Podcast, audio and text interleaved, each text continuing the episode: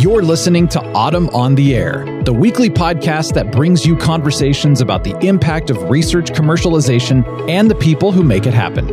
Join us for interviews with patent and licensing professionals, innovators, entrepreneurs, and tech transfer leaders on the issues and trends that matter most. Keep listening for an inside track on the people, IP policies, and politics changing our world. Welcome, everyone, to AUTM on the Air. In today's episode, we're delving into a report from the United States Patent and Trademark Office's Office of the Chief Economist that sheds light on the pivotal role played by small companies and universities in driving COVID-19 diagnostic inventions. Joining us today are two experts, Andrew Toole and Nicholas Pairolero, who have contributed significantly to this research. Welcome, Andy and Nick. I'm so excited to have you here on the podcast. Thank you. It's great to be yeah, here, thanks, Lisa. Lisa. Yeah, I'm very excited to have you both here. And I'm very interested in talking about your report, Diagnosing COVID 19, a perspective from U.S. patenting activity. And let's go ahead and jump in and talk right away about that report. So, what sparked the decision to shine a spotlight on small companies and universities in your report? Well, um, if, if, you don't mind, Nick, I'll, I'll take this one to start off. Uh, I'm just super excited to be able to talk to your audience today about this report. We've actually been doing a lot of um, work on COVID 19 uh, up to this point. And, uh, you know, to be quite direct to the answer to your question, is that we didn't know in advance that small companies and universities were going to play such an outsized role.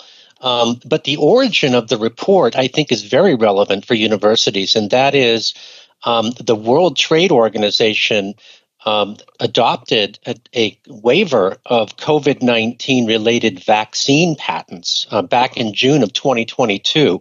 And since, of course, it was related to trying to respond to the COVID 19 pandemic, and, and everybody, of course, at that time was trying to figure out what do we do to stop this. Um, but subsequently, there was a suggestion to expand that waiver beyond the vaccines to therapeutics and diagnostics. And th- what that did is it opened up this information vacuum because nobody really knew what is the what does that mean. Um, how much patenting is really happening and who's doing it in this area so that was one of our big um, impetus behind it was to add some information to that policy to help support that policy decision, which will be made eventually here, um, about what to do. So uh, we found just basically that that the universities and small companies just really emerged as leaders in terms of patenting in COVID nineteen diagnostics. Wow, that's incredible! And how long have you been working on this report? Well, the report itself um, it happened. So uh, uh, to back up one second, the world, I mean, the uh, in, the U.S. Trade Representative requested a study from the International Trade Commission. Um, some of these institutions may be familiar to the audience, and they were really scrambling to try and figure out what was going on. So that really was the trigger. So we started on this, I don't know, probably in April, March or April of uh, 2023 and uh, what year is it? And um, we ended up working really fast. We had a nice, t- so Nick here was a tremendous uh, part of our team, really helped to organize everybody. Uh, we had patent examiners, so we had really technically deep, knowledgeable people involved. We have ourselves, the economists, who are really more on the data side and uh, actually, have to give, uh, again, a lot of credit to Nick, who was able to orchestrate this group within the PTO and also um, collaborate and engage with the, the International Trade Commission on it as well. So I guess we started like in April or May, um, probably April of 2023. Wow, you guys did work fast because we're talking it's middle of January 2024. So I'm sure it was a tremendous amount of data that you both had to go through. And you know, given all this work that you did and how quickly you went through it, I'm curious, um, given the leadership by small companies and universities, are there any examples of some innovative COVID 19 diagnostic inventions from these smaller organizations and universities that stood out while you were doing your research? Yeah, absolutely. Thanks, Lisa. I, did, I think that's a really, really, really good question. Um, so what we did is we took the took a look at you know the top 20 or so uh, patent applicants in this particular area that's COVID 19 diagnostics. And I think if you look at the top five, the top company was a small company called Detect Incorporated. You had another company, Pathogen DX, another small company, the University of Utah uh, Research Foundation was also there.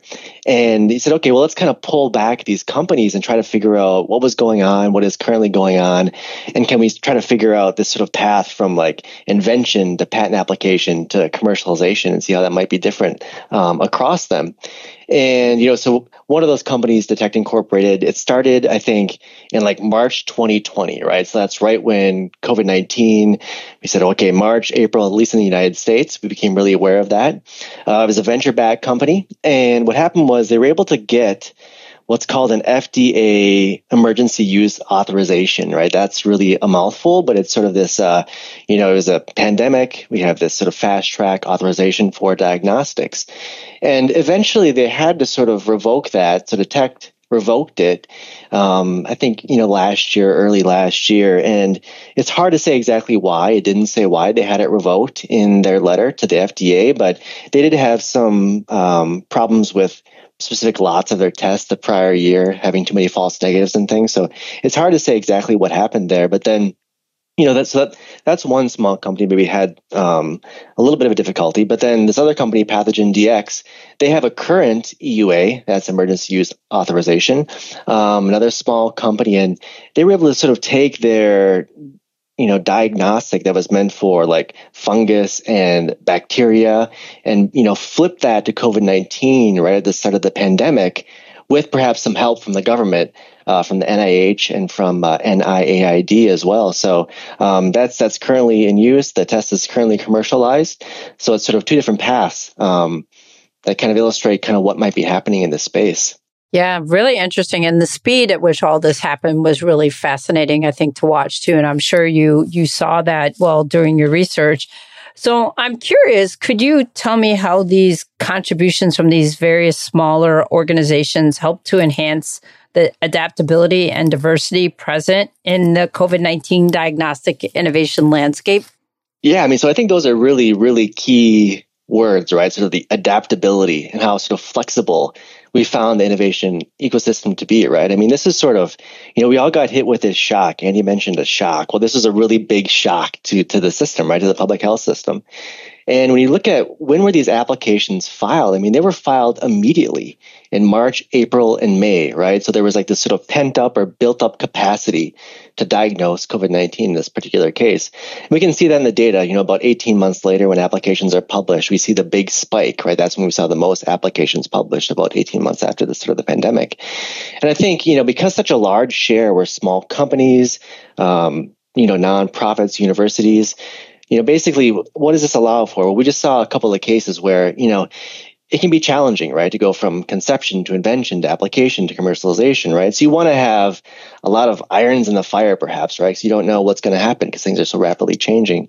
And then also, if you have, you know, a lot of different tests that might translate into lower prices for consumers, that just allows us to sort of track the pandemic and help with the public health response and also just, you know, us taking tests to figure out if we should go to to Christmas or you know holiday dinner or something like that. Right? it's really important to to have these things available and have them be accurate.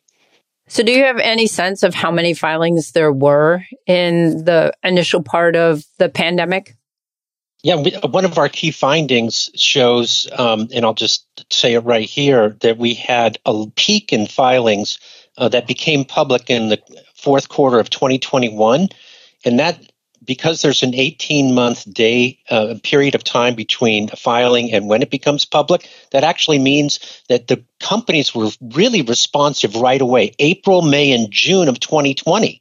So, you know, we all were sent home, or most of us were sent yeah, home exactly uh, in March, and suddenly in April, we're already getting filings. So there was a big surge. It kind of looked like a wave if you look at the graph. It just rises up and then it starts to taper off um, like a wave shape. Uh, and it's just fascinating how fast the response was.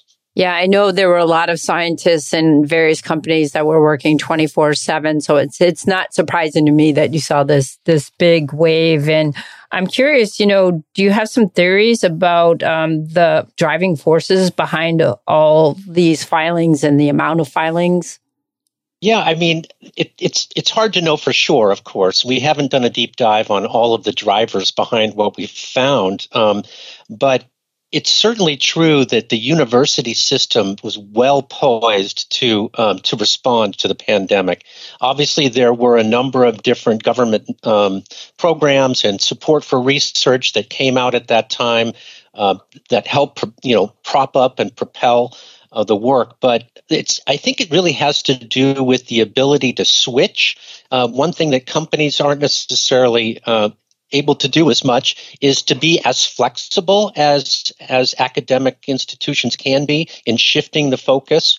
Um, many academic researchers are are very adept at doing that, actually, especially when they have to get funding from agencies like the National Institutes of Health. They're very uh, good at at, at um, switching between the different focuses. So, I I think that a lot of it came from the fact that the university is well poised with the human capital, the, the, the smart people, the, the, the, the, graduate students, and the funding to really, really be responsive and flexible. Uh, and I think that uh, that and the fact that we got this additional funding was probably a, a, large part of why that was true, that we had this responsiveness by the university system and particularly small companies. Yeah, that makes a lot of sense. And I want to stay on this concept of government support here for a second because entities like the NIH uh, played a crucial role in COVID 19 diagnostics. So, uh, talk to us a little bit more about how this support translated into tangible outcomes and advancements in the field at this time. Sure. I mean, one of the most interesting things about patenting is that you can look at two ways in which the funding from government is really um, fueling the innovation, particularly in the university system. So you can look at um, the assignee, that is to say, who owns the patent. And if you only look at the assignee among the, the so we found 824 COVID 19 diagnostic patents starting our study in December 1st of 2019 and going through um, the early part of 2023 where we had to cut our data off and just start analyzing it. That's a lot. It, it was about one out of three um, filings related to COVID were actually COVID diagnostic related. So about 33%, which actually I was a little bit surprised um, that it was such a large percentage, but it's reassuring that it was. Um, anyway, if you just look at the assignee, the, the ownership, you find that only a small number, let's see here, it was uh, just a fraction. It was, um, I'm looking for my number here, 15 out of that 824 were actually assigned to government. So that's a very small fraction. But what we, what what's important to recognize is it's not just the government owning the patent, it's actually more important under Bayh-Dole, which is the 1980 Bayh-Dole Act, which allows universities to uh, get exclusive rights to inventions that are partially funded by government. And what what the university and the filer must do is put a little statement into the into the patent application that says this was partially supported by government funding. Well, you, what we did is we looked for those particular statements within the application. So it's a natural language processing type search. If you do that, the number jumps from the 15 that I told you to 88. So essentially, yeah, so essentially about 11, 10.7, so rounding off to 11% of all of the patenting that we found related to COVID 19 diagnostics uh, came through, uh, was supported in part by government funding. And again, I think this goes back to the funding surge where many people would agree that we did put in a fairly substantial amounts of money to try to help offset the the, the shock of uh, of COVID nineteen. But again, about ten point seven or eleven percent of the total number of filings were showing government support.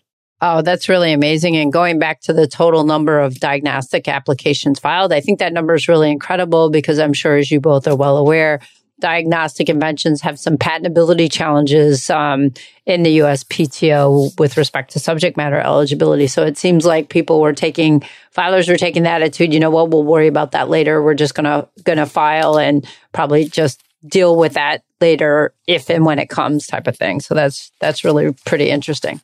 Yeah, and, and if I can mention additionally, so so Nick here is um, he heads up our work on artificial intelligence for identifying patents and grouping them and creating studies such as patent landscapes.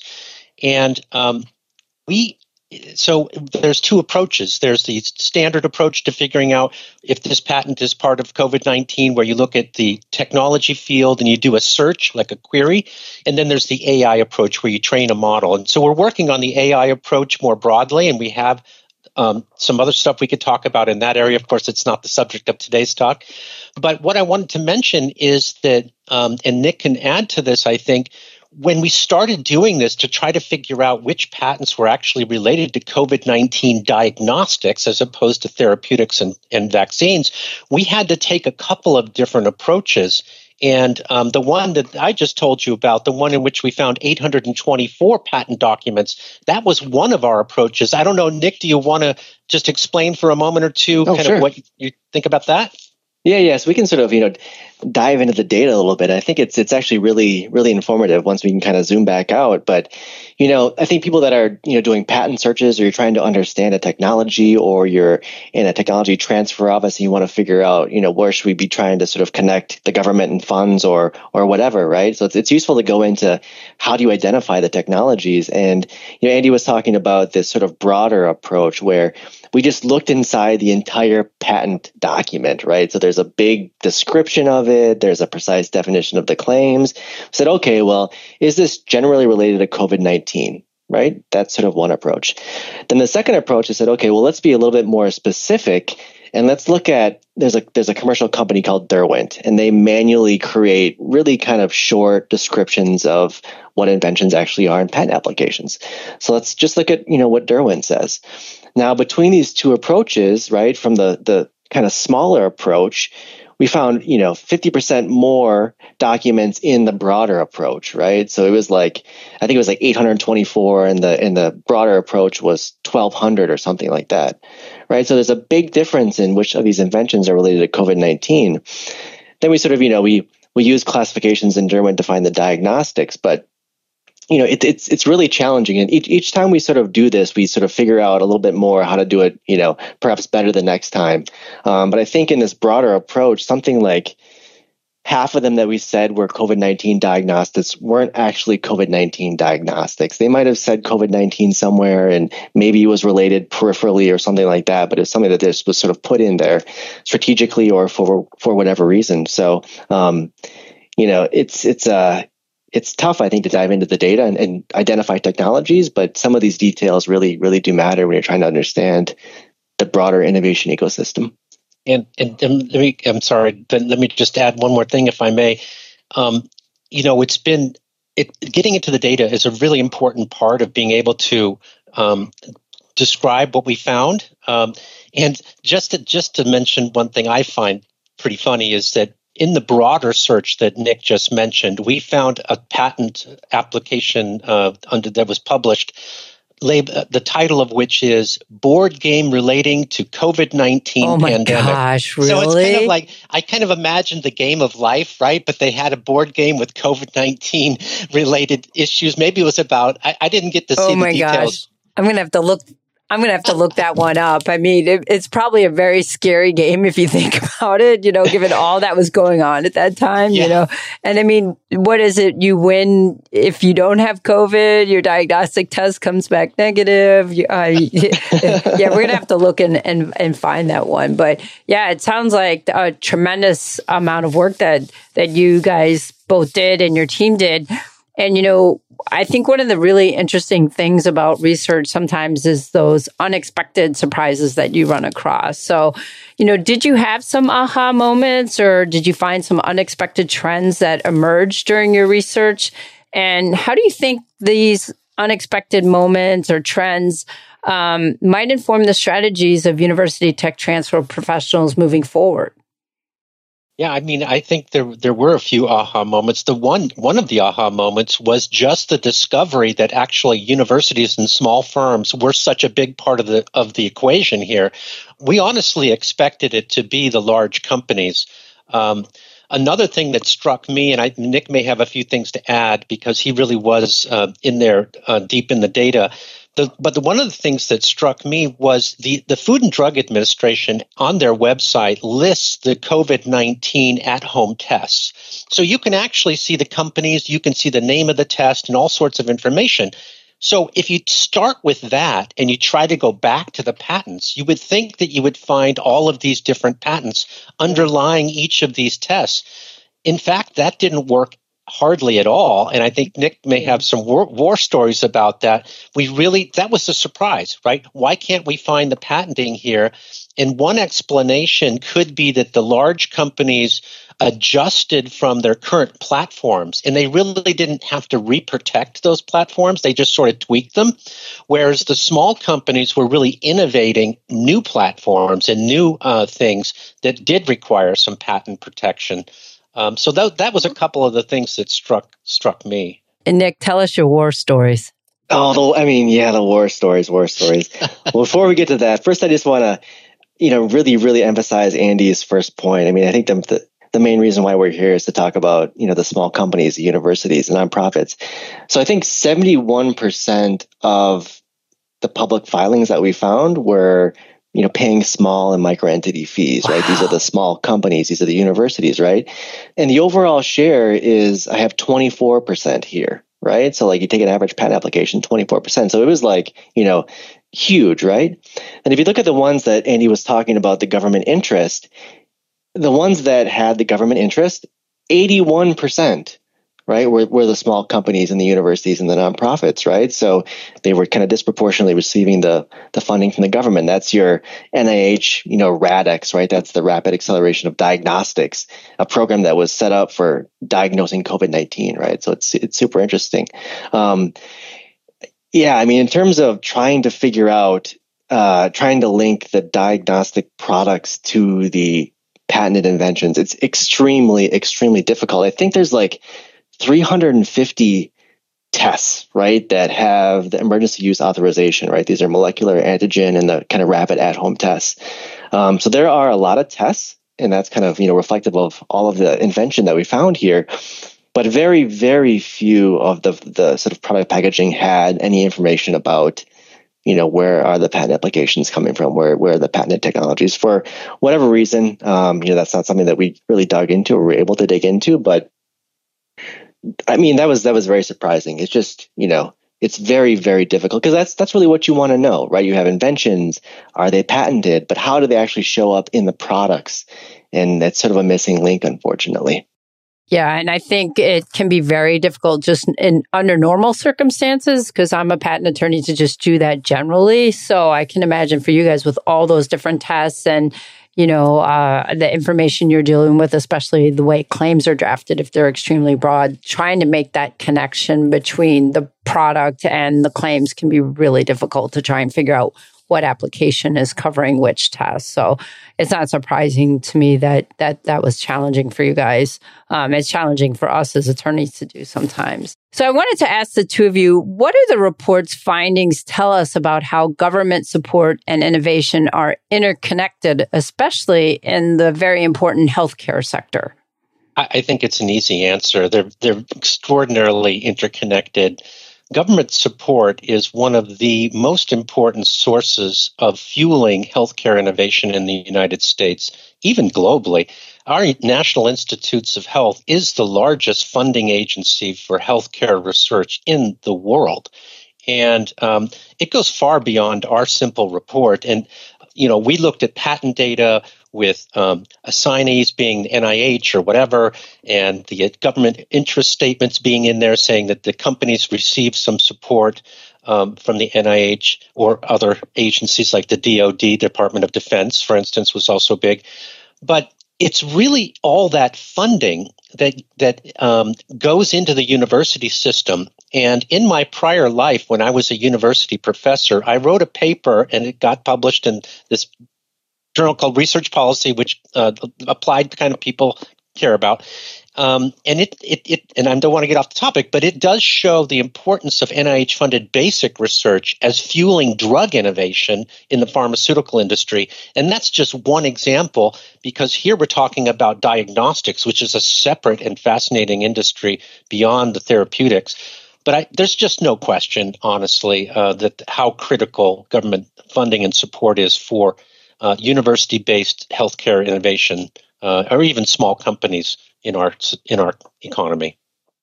Now, as part of your research, did you take a look at all some of the obstacles that smaller groups, whether it was smaller organizations or universities, face while trying to secure their patents for COVID 19 diagnostic innovations?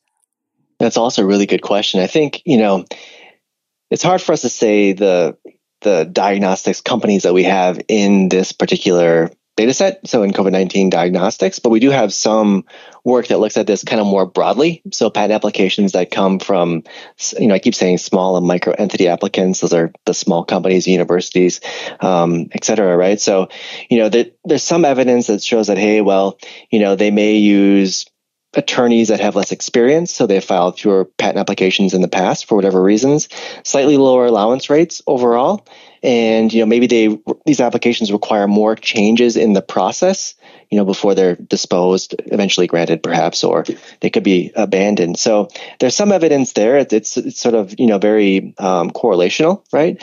But then there's also a study by a re- very recent study by an international team of researchers that really kind of shows that the quality of the attorney matters in sort of getting through this complicated legal process that we call you know patent examination um, and especially in technologies that are rapidly changing so like covid-19 i mean it's rapidly changing and in also areas that are kind of less codified or less less precise so you know it's just a little bit of evidence right that shows that hey you know perhaps financial resources matter or the quality of the attorneys matter. Um, there might be different resources across different entity types, so large companies versus small companies, for example. Um, but I think overall, we just kind of need to dig into that a lot more to figure out, you know, what's going on and how can we sort of aid or assist or and sort of improve the experiences of these types of applicants. So are you going to continue on in your research? So will that be something you look ahead to going forward, or is your are you done on this, moving on to to other projects? If you're referring to small businesses in general, uh, we're definitely focused on a lot of so a small and micro entities is is a category we we label because they pay discounted fees for their filing and they have to meet certain criteria to be called small and micro, um, as opposed to undiscounted entities. But we are doing a we have a whole research program essentially trying to understand what's happening not only with small and micro entities as uh, individual units, but actually the inventors and the women versus men. So, it, w- what kind of women's participation are we seeing? And one of the facts that actually, uh, on, on, one of the papers that uh, Nick and I have, it shows that women, first time women inventors, are arriving at the PTO in a greater proportion through small and micro entities than they are through the large companies. And, you know, so that just highlights the importance of these small and micro entities for understanding all sorts of things and innovation and new technology um, versus the old Goliath, you know, um, and but also participation and diversity among inventors. Yeah. So we have a lot going on in that area. Absolutely. And are you going to continue on with this COVID 19 type of uh, aspect of your research, or will that uh, have you done all that you're going to do on that and you'll just continue on just generally with micro entity and small entity and small organizations? Well, you know, one of the projects we have is not COVID 19 specific, but talks about economic shocks like the Great Recession and all the uncertainty that was created there, the COVID 19 pandemic, and all the uncertainty that was created in the economy when that happened, and really asks the question when applicants, universities, small companies, large companies are hit by these waves of uncertainty because of the change in the economic environment, how do they react with their patenting? And so we're we're pursuing this but we're pursuing it in kind of a broader sense by asking how uncertainty in these circumstances is affecting the choices of applicants rather than just looking at COVID 19. So, Andy and Nick, I'm going to ask you guys to pull out your crystal balls for a second, and I'm going to ask you a really, really broad question. And and my question is how might the concentration of inventions and specific technologies impact the competitive landscape within the healthcare industry? And I know that's super broad question, but I'd love to hear your thoughts. If you don't mind, Nick, I'll, I'll take the first stab, but I think you should have the opportunity to chime in as well if you want. Um, well, first of all, I want to make a I want to draw a very clear distinction. We have patenting and concentration in patenting which is a technology concentration. And then we have the healthcare industry. We have patients and doctors and hospitals and nurses and all of these groups. That, that, that's a different, that's products and services and people helping people.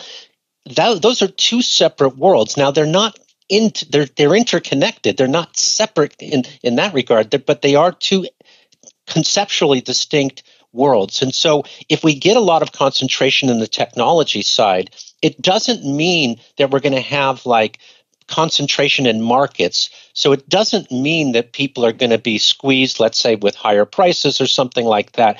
That we cannot make that connection uh, immediately.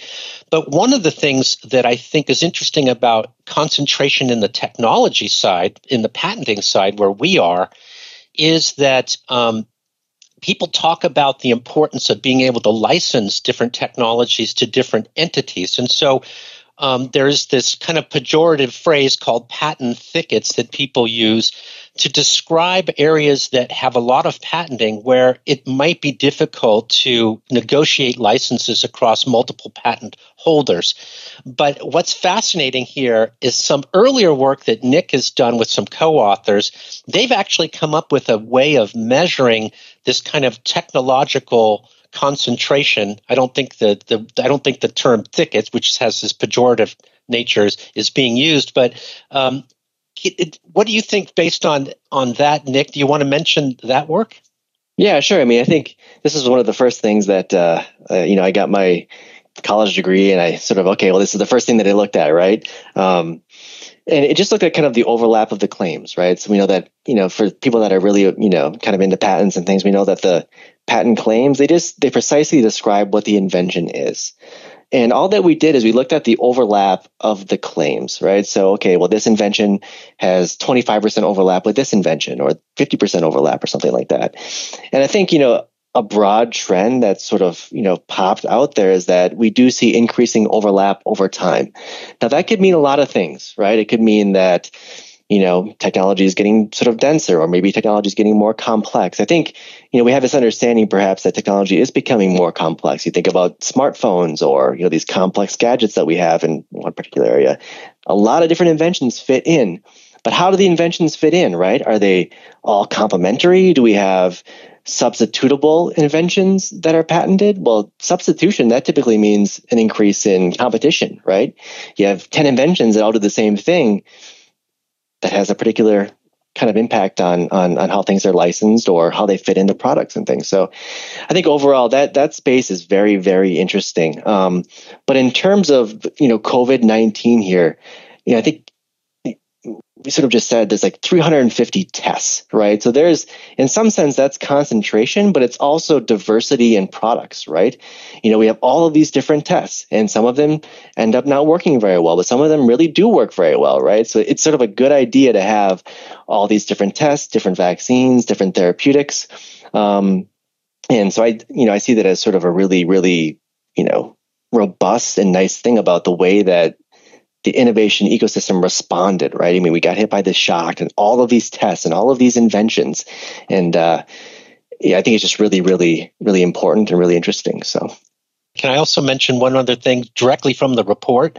So, in the report, we actually have a figure that identifies the top 10 um, cooperative patent classification subclasses. That's the way the patent office groups technologies. And it's quite amazing that we had nearly 50% of our of the patents that we identified for COVID-19 were in a class labeled G01N for all of you uh, people who love that, but it's actually called Analyzing Materials by Chemical and Physical Properties. And um, that was one of the, that was the largest technology class where these COVID 19 diagnostic patents appeared. The second largest class, so again, we have a, a, list of 10 of them, and I urge people to go look because it's really fascinating. We also have a couple, I think three, we actually have three examples in the report that really describe the kind of interconnectedness of the technologies. So they're not really these separate, distinct things, but they are kind of grouped that way. Anyway, the second largest was measuring enzymes, nucleic acids, and microorganisms. So you get to see these very interesting groupings by technology for the overall uh, set of patents that we called COVID 19 diagnostics. Yeah, that's really fascinating. And so I don't want you guys to put away your crystal balls quite yet because I want to ask you a forward looking question. And so looking ahead, considering the lessons from the COVID 19 pandemic, what collaborative roles do you envision for smaller organizations such as universities? And how might government support play a crucial role in addressing future health crises? So, I mean, I think, you know, I don't do work specifically in in the area. You know, Andy has a much stronger background in sort of relationship between the government and funding and invention and that kind of thing. But I'll just say, you know, the things that popped out to me, like when I was looking at the companies, right, like uh, PathogenDx, right. There was this new program by the NIH called RADx, which they were funding you know, kind of small companies, diagnostics for COVID 19, commercialization. Basically, what it seemed like was the, the sort of entire pipeline, right? So that program, perhaps other new programs that were kind of, you know, just put into place because we didn't know what to do. And it was this, this giant shock. I mean, now is the time to sort of go back and evaluate how well these, these programs perform because, you know, it may not be COVID-19 next time. It could be really anything that happens, right? That sort of shocks the system. And it's a good idea to sort of have a good idea of kind of, uh, what works, what doesn't work, and that kind of thing. So, I'd, you know, it probably won't be me to sort of dig into all these nuances. I'm not, you know, a specialist in that area, but I'm interested in kind of learning what others sort of come up with and